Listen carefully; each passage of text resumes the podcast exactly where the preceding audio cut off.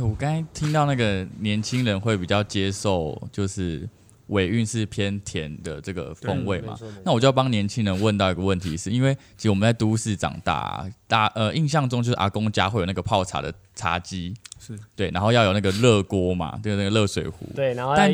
就是会要这边一直冲那个杯子跟壶，对对对，对。但是我现在遇到一个问题是。大部分的年轻人可能不是不喝茶，其实我们都还蛮喜欢喝唾手可得的超商的茶嘛，因为很解腻，包括吃饭，然后呃烤肉、火锅。但是遇到一个问题是，呃，我们可能也很想要品尝到这种高山茶，可是在于呃冲泡的那个过程，其实相对对年轻人来说是偏繁复的。对，对，那老板有没有推荐的一种呃？像现在市面上都是冷泡，是对，有没有什么方法是可以让年轻人可能购买这个茶叶后好饮用的？是的，因为其实如果不在意那个茶叶会会影响到你你的饮用方式的话，有时候其实我自己泡茶也很懒惰，我就拿一个马克杯，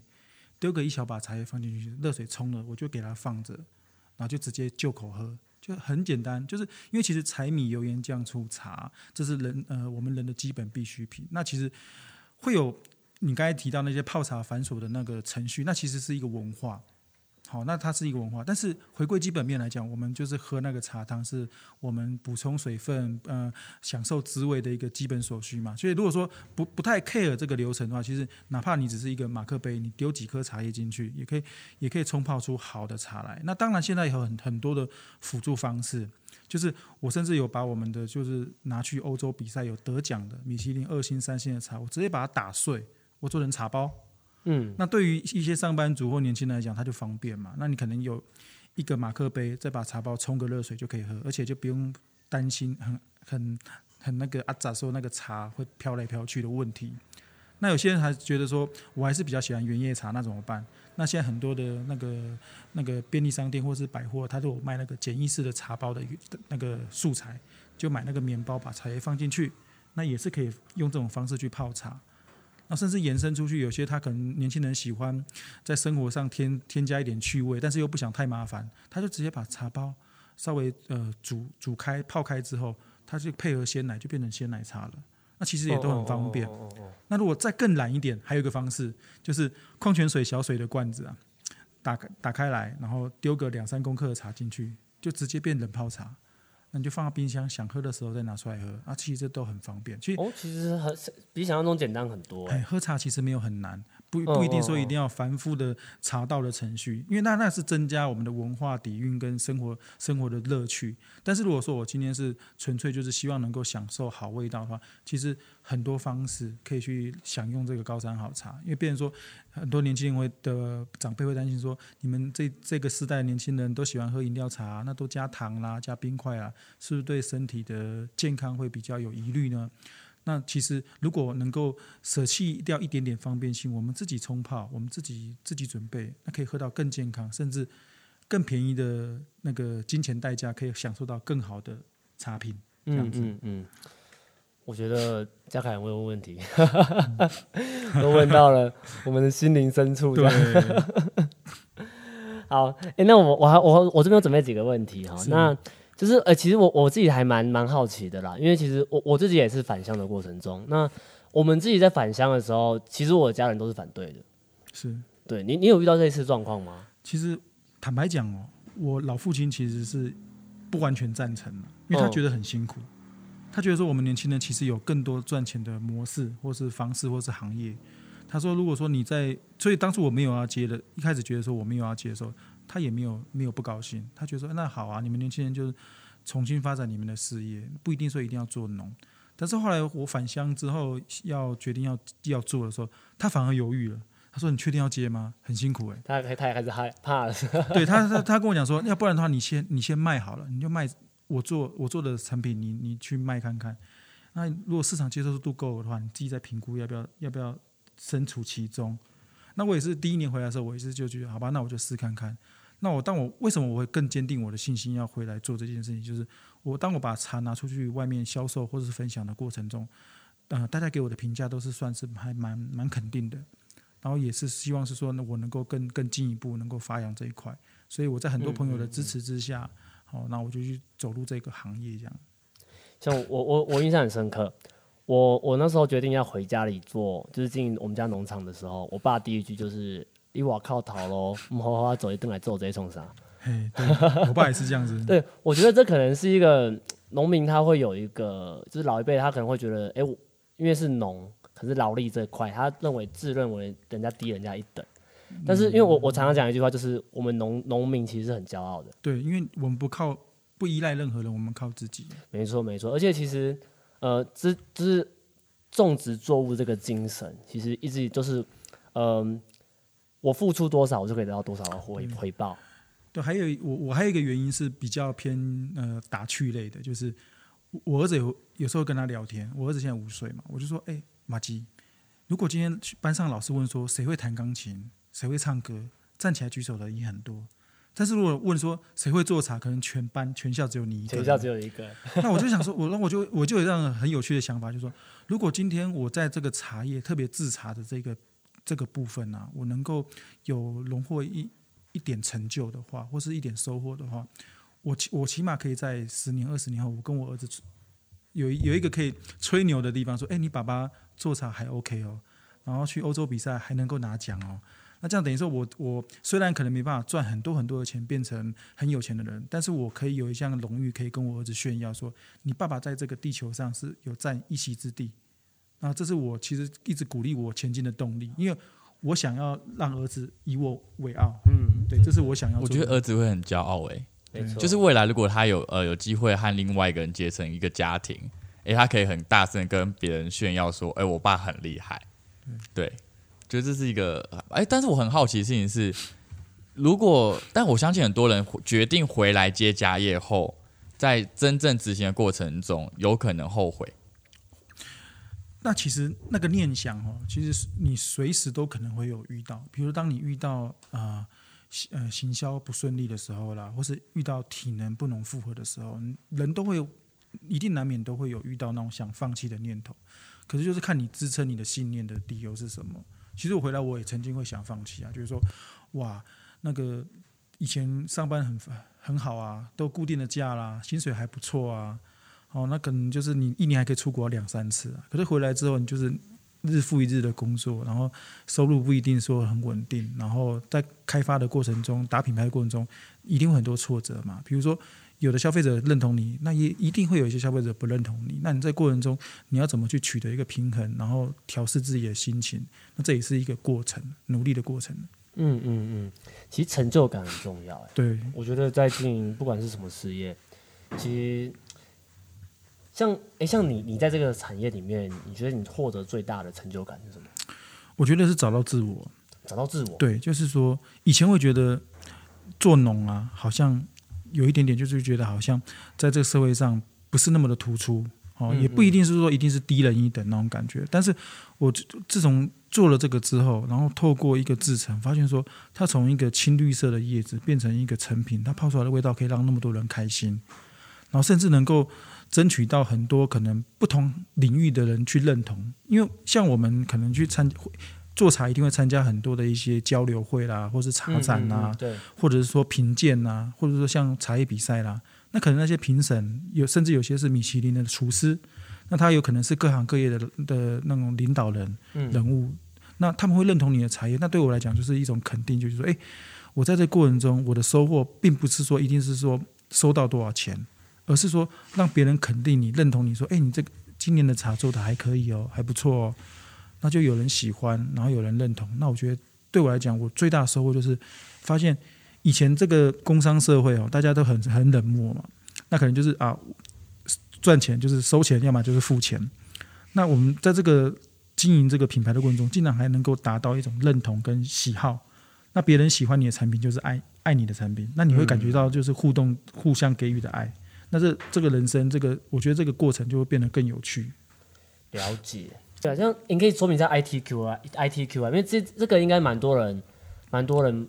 还不知道这一块什么是米其林。它其实是在欧洲比利时，他们有一个单位叫做风味评鉴所，那它专门是为全世界各地，就是说啊追求优质产品的，特别是食物，哦，包括像酒类、咖啡、茶，那他帮你做一个评鉴。那它跟我们一般的比赛不太一样，它不是去争第一名。它是跟自己比赛，就是说。你今天这个产品做出来之后，送到他们评鉴，那他们的评审会要求会去邀请欧洲各国的顶尖的侍酒师、品酒师，哦哦哦，还有米其林三星的厨师们、主厨去做这个评审。那他们评鉴的内容主要就针对你的颜色啦、风味啦、后韵啦、整体感觉啦，嗯嗯嗯嗯，跟食物的搭配性去做一个评比。所以它切入的角度就是针对这个食物本身。讲白一点，就是好不好吃啊？好不好吃？嗯、呃，消费者能不能接受啦？哦，而且又是由那些口感一定会更刁钻、更严格的厨师们去做一个评判。嗯嗯嗯嗯、那这样子去去做一个评分，然后他会区分一星、二星、三星不同的等级，然后给你这个荣誉。那从另外一个比较偏经济，呃，应该讲说商务面的去去去去考量的话，就是如果你年年都获三星，就代表说你这家厂商的产出是很稳定的。哦，所以才叫跟自己比赛。嗯。对，因为你如果说要求能够维持很稳定的话，那是不是代表说我如果我连三年、连五年、连七年都拿三星的话，那我假设我要做生意，那这也算是一种证明，就是说我的产品是稳定性是很高，而且是好的稳定性。那相对性，我以我们的精品茶，我们希望能够推广到。世界任何一个国家，我们就可以依据用这个作为依据去推广。那相对性的，可能在欧洲就会有一些茶的厂商或是品牌，他就会联系我们，跟我们想说做合作的部分。所以有有有遇到这种？其实有诶、欸，哦、像呃，在还没遇到疫情之前，其实，在欧洲已经有两三个他们的在地的品牌商，甚至其中有一间是蛮蛮。蛮著名的厂商，他有有透过 email 跟我联系，是希望说来台湾看我们的生产流程跟茶叶的状况。那如果大家机会不错的话，可以未来可以做配合。嗯，那刚好遇到疫情，他们没有办法过来嘛，那这边说我这个会压压后到等到疫情趋缓之后再做这样子安排。欸、这边我这边我听到一个点，就是哎、欸，发现原来茶好像有等级或者是优。相对优劣的区分嘛，对。那其实现在有很多人可能开始想要去学习怎么样品茶，或者去喝茶，但是很容易遇到一个问题是，我今天走进一个茶行里面，发现等级有这么多种，那老板会建议一个年轻人或是刚入这个想要喝茶的人，他怎么去选择？因为有时候可能没有办法一次买到太大量，然后每一种都喝到。是的，可以从怎么样入门款去推荐大家。Okay, 年轻人在买茶的时候，其实我觉得不要盲目的去追求，就是说越高价或越好，或是怎么样。嗯嗯。就是你你可以去了解他的茶农或是茶商的背景之后，然后依照你个人的需求，比如说你喜欢喝比较偏熟茶、发重发酵的，或是轻发酵的，你可以依据自己的脉络去寻找你适合你的茶，然后再去品尝。那去评评断说，哎，你这个茶的前期的香气、中期的口感跟后期的后韵，是不是你所需要的？那再去考量到它的不同价位的分别，因为也许你喜欢的这个风味的茶，它可能有一千块，有一千五，有两千五，那你可能要考量的地方很多啊。就是三种茶，如果你都喜欢，但是我也许我一千五就可以打，就可以完成这个任务，那我就不需要一定要花到四五千块钱去买那个茶叶。那这是一个是比较通俗的一个判判别方法，但是我觉得现在其实年轻人还蛮幸幸福的，就是现在很多的茶农跟茶商，因为他重新创立品牌之后，他不再像传统的那种卖茶方法，就是你一次要卖很多很多量，他可能会开发小包装。五十公克啦，一百公克啦，或是七十五公克，让你去去购买。那个其实这个分量都可能价格都是介于在三五百之间的那种那种区段。那我们等于这下手出手去买的话，我们也负担不会那么重。那我们也可以利用这样的特性，先先去尝试不同的风味，去找出自己适合的茶品之后，然后再去购买。因为以我自己是茶农又是茶商，其实我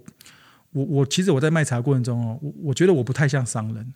其实有些人一开始可能还没适合的时候，他跟我讲说啊，我跟你买几斤几斤很多，嗯嗯嗯、那我就说呃，你先不用急着买，我可以先出样给你喝看看，或者我可以先泡，然后跟你解释，你真的喜欢再买，那不要因为说好像看了我的故事，或是说跟我比较投缘，你就直接买了大量，那万一买到不是你喜欢的话，那这样反而就不理想了。好，这是我们我们的立场去想的事情。哦、了解。你还有什么想问的吗？目前没有。我觉得真的，我我真的觉得啦，就是我我我我会想做这个节目，原因就是这样，就是我觉得大家真的是很有很有理念，很有想法，但是我觉得就是透没有办法透过，呃，应该说不是没有办法，就是比较少的管道可以让大家把这些事情说出来，让大家知道，就是呃，像把这些故事啦，是。能够用各种形式把它记录下来，然后让更多人知道，发挥它的影响力。对，那哎，那我问最后一个问题哦。好的，那就是凤鸣堂这个品牌啊，那后续有打算做哪些规划吗？还是这个品牌后续的发展？以未来的发展的话，我们因为我们虽然面积不小，但是我们的总产量其实对于整个世界的市场来讲，其实是算算比不多的。嗯嗯嗯。那我因为我们的品质是希望能够精益求精，我把它定调成精品的高山红茶嘛。那我未来当然是我主要的目标市场是规划是能够以精品茶的姿态。进军欧美日韩啊，甚至中国大陆有机会的话，我们也会尝试去进进进驻。嗯嗯嗯、那我们会以这个品牌性去推广到这几个我们比较想要去的区域，然后去发挥我们宣宣嗯宣扬这个 Made in 台湾的一个特色。嗯、对，这是我想未来想做的一件事情，就是把品品牌做得更更明确化，然后把它定调成精品的高山红茶这样子。对，这是我目前想做的，但是也是在学习中啦。因为这过程中可能需要很多的商业技巧，那也希望是能够透过各方面的好朋友给交流，给一些意见，然后朝这方面努力。所以我现在目前很积极的参加，不管是欧洲也好，或是日本也好的一些交流会，或者是一些茶叶比赛。而且接下来八月份的他们日本的那个世界绿茶协会，他们也要办一场比赛。那我的茶已经送过去了，也在等他等待。等待他们的结果消息，这样。OK，我我觉得那个节目的最后面呢、啊，我很想，就我相信很多听这个 Podcast 的朋友，应该有可能是他是已经接家业的新一代，或者是可能正在犹豫要不要接家业的新一代。那老板应该算是这个回乡呃接业以后相对成功的案例之一。有没有什么样的呃经验，或者是鼓励，或者是提醒？现在想回乡的孩子们的一些话，可以告诉他们的。嗯，我觉得如果说比较柔性的面的话，我觉得就是要一句话，就是要相信自己。当初如如果当下你决定要回家承接这个家业，或是说你想做一些改变的时候，你就要相信自己可以做得到。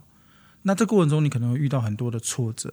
然后我然后我就会给另外一句话，就是你不要企图想象有人会来安慰你。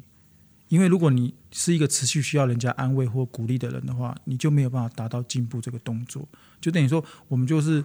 呃要学习的怎么样子遇到问题找解决的方法，然后去结交更多更不同领域的好朋友。然后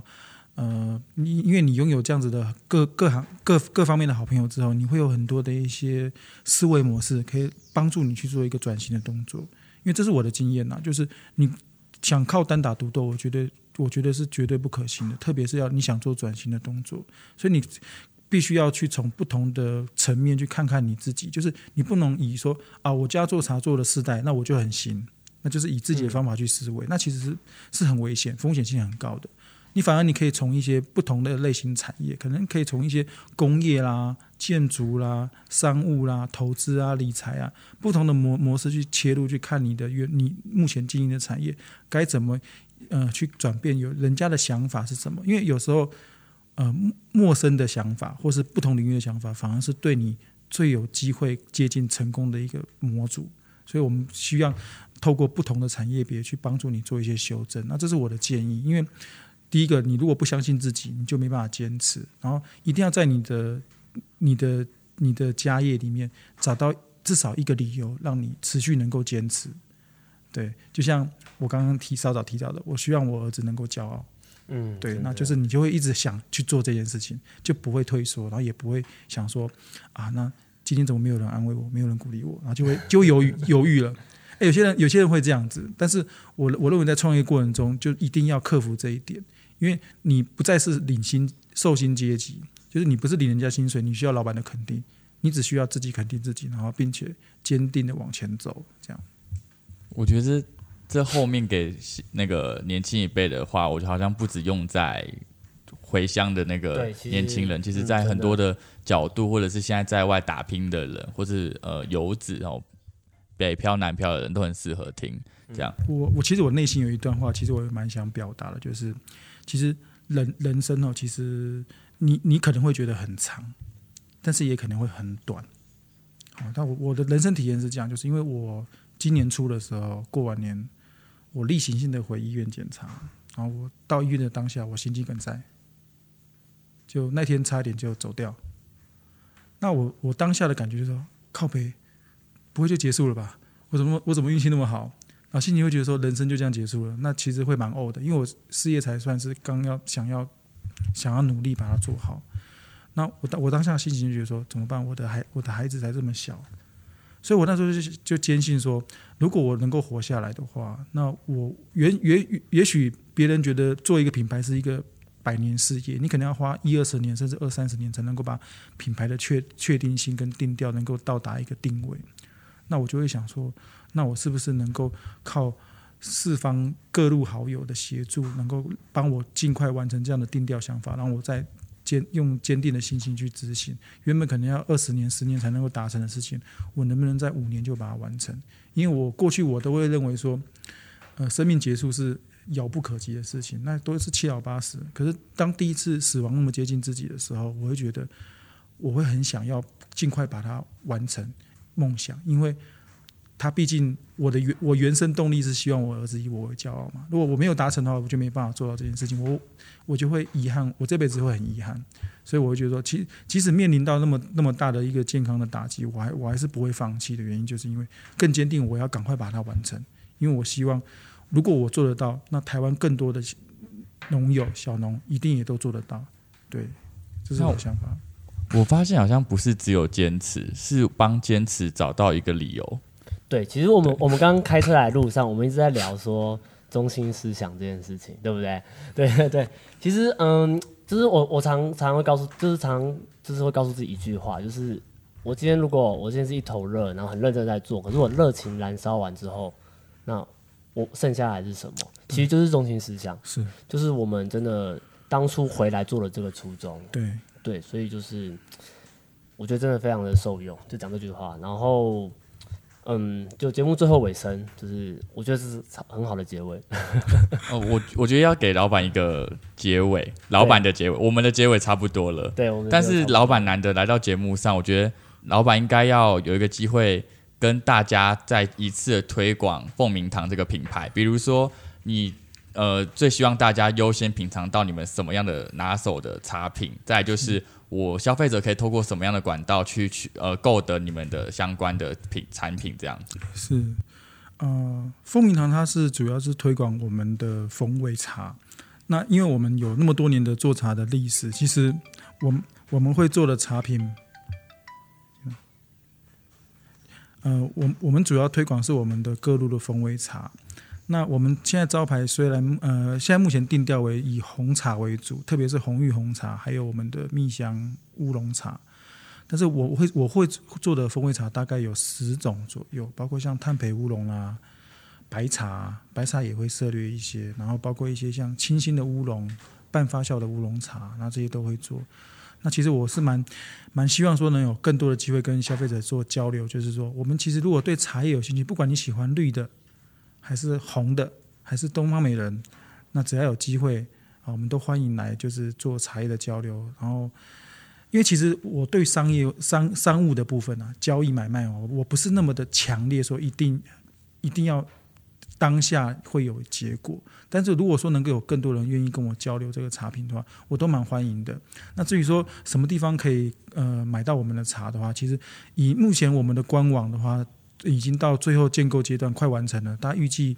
九月初的时候会上线，直接直接未来直接在官网上就可以购买。那目前我有运用虾皮的卖场，只要搜寻凤鸣堂，都可以在虾皮的卖场上都可以找到我们的产品。那可以，因为我都做小分量的包装，所以都可以用呃呃很经济的价格，然后去尝试一下。哎，在高山顶级的茶，甚至从欧洲回来的比赛的那个同级的茶，我都有保留着在虾皮上面贩售，这样子。